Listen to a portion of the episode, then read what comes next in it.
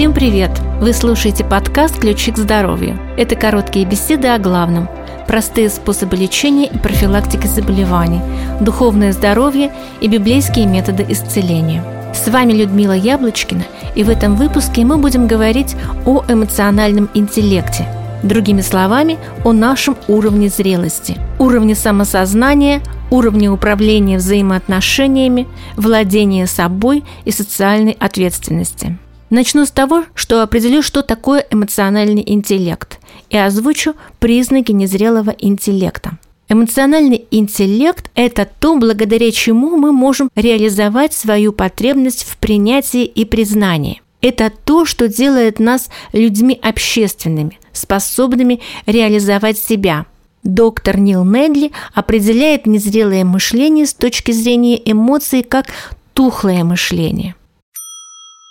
Примеры тухлого мышления или незрелого эмоционального интеллекта следующие. Все или ничего. Это мышление по типу либо мы друзья, например, либо мы враги. То есть это мышление подросткового возраста.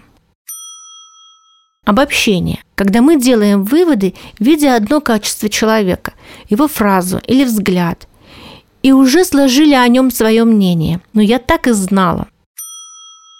Мнимая способность читать мысли других людей. Например, я знаю, что он скажет, но я так и знал, что это будет. Персонализация – это когда человеку присваивается конкретная проблема.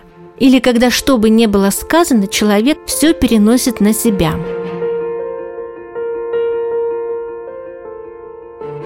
Как же поменять мышление? В Библии апостол Павел дает совет, как воспитать в себе зрелое мышление. Что только истина, что честно, что справедливо, что чисто, что любезно, что достославно, что только добродетель и похвала, о том помышляйте. Вот восемь моментов, над которыми стоит размышлять. Перечислю их еще раз, но уже в новом переводе, в современном русском переводе под редакцией Кулакова. Итак, Пусть мысли ваши будут заняты только тем, что истинно, честно, справедливо, чисто, достойно любви и восхищения, тем, что во всех отношениях хорошо и похвально. Рост зрелости происходит при смене взгляда на причину.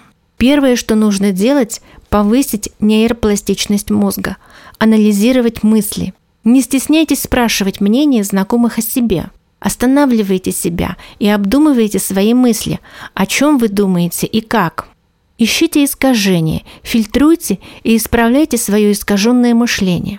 Каким образом? Потрясающий совет дает апостол Павел в послании к римлянам. «Не сообразуйтесь с веком сим, но преобразуйтесь обновлением ума вашего».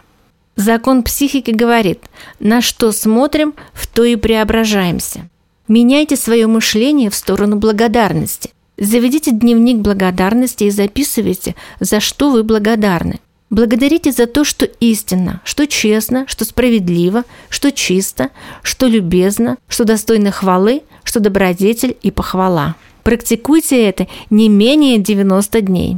Хочу обратить ваше внимание на классику, которую знали все мальчики до 12 лет в Израиле.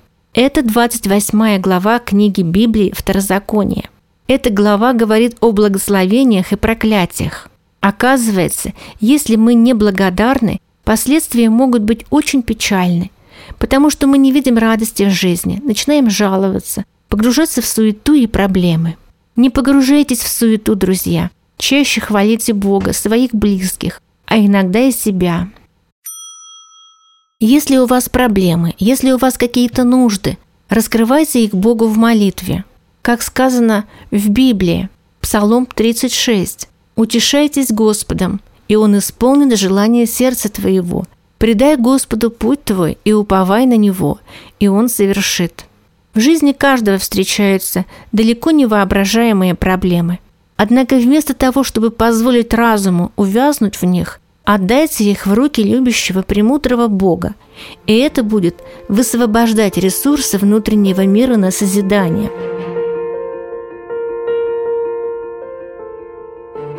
Эмоции как краски. Помните, что мышление должно преобладать над эмоциями. Чтобы улучшить результаты, тренируйте свое мышление. Введите себе карантин на 1-2 месяца. Уберите телевизор, телефон и компьютер. Читайте исключительно позитивную литературу. Секретное питание. Тем, кому свойственна эмоциональная нестабильность, можно рекомендовать хороший завтрак из каши и фруктов, обед со свежими овощами, кисломолочный ужин и витамины. Хороший день начинается с вечера, а точнее со слов «спокойной ночи». Это значит, что спать нужно лечь не позднее 11.30 вечера. Приобретайте позитивный опыт. Читайте истории великих людей и меняйте мышление, несмотря ни на что. Когда мы вкладываем и отдаем другим, мы эмоционально зреем. Президента Рузвельта избирали на пост президента четыре раза, несмотря на то, что он был инвалидом но он отличался великим стремлением к росту и победе. Святослав Николаевич Федоров, советский хирург, перед тем, как поступить в медицинский институт, попал в аварию, в которой потерял стопу и прожил без нее всю жизнь. Он разработал искусственный хрусталик для лечения катаракты. Он попадал два раза в тяжелейшие автокатастрофы и говорил «Я благодарю Бога за то, что потерял ногу, иначе я бы не стал тем, кто постоянно идет к победе». Помните, Никто не может вызвать у вас чувство неполноценности без вашего согласия.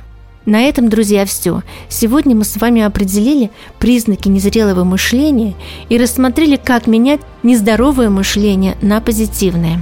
Если вам интересны вопросы духовного и физического здоровья, заходите на наш сайт 8докторов.ру. Подписывайтесь на газету «Ваши ключи к здоровью» в любом почтовом отделении России. Спасибо за то, что слушаете нас. Если этот выпуск вам понравился, поставьте нам лайки и звездочки. Ваши комментарии и предложения помогут нам улучшить качество подкастов. Пишите нам, предлагайте новые темы для выпусков. Отправляйте аудиосообщения, подписывайтесь и делитесь с друзьями в соцсетях. А я, Людмила Яблочкина, с вами прощаюсь до следующего выпуска. Всем пока!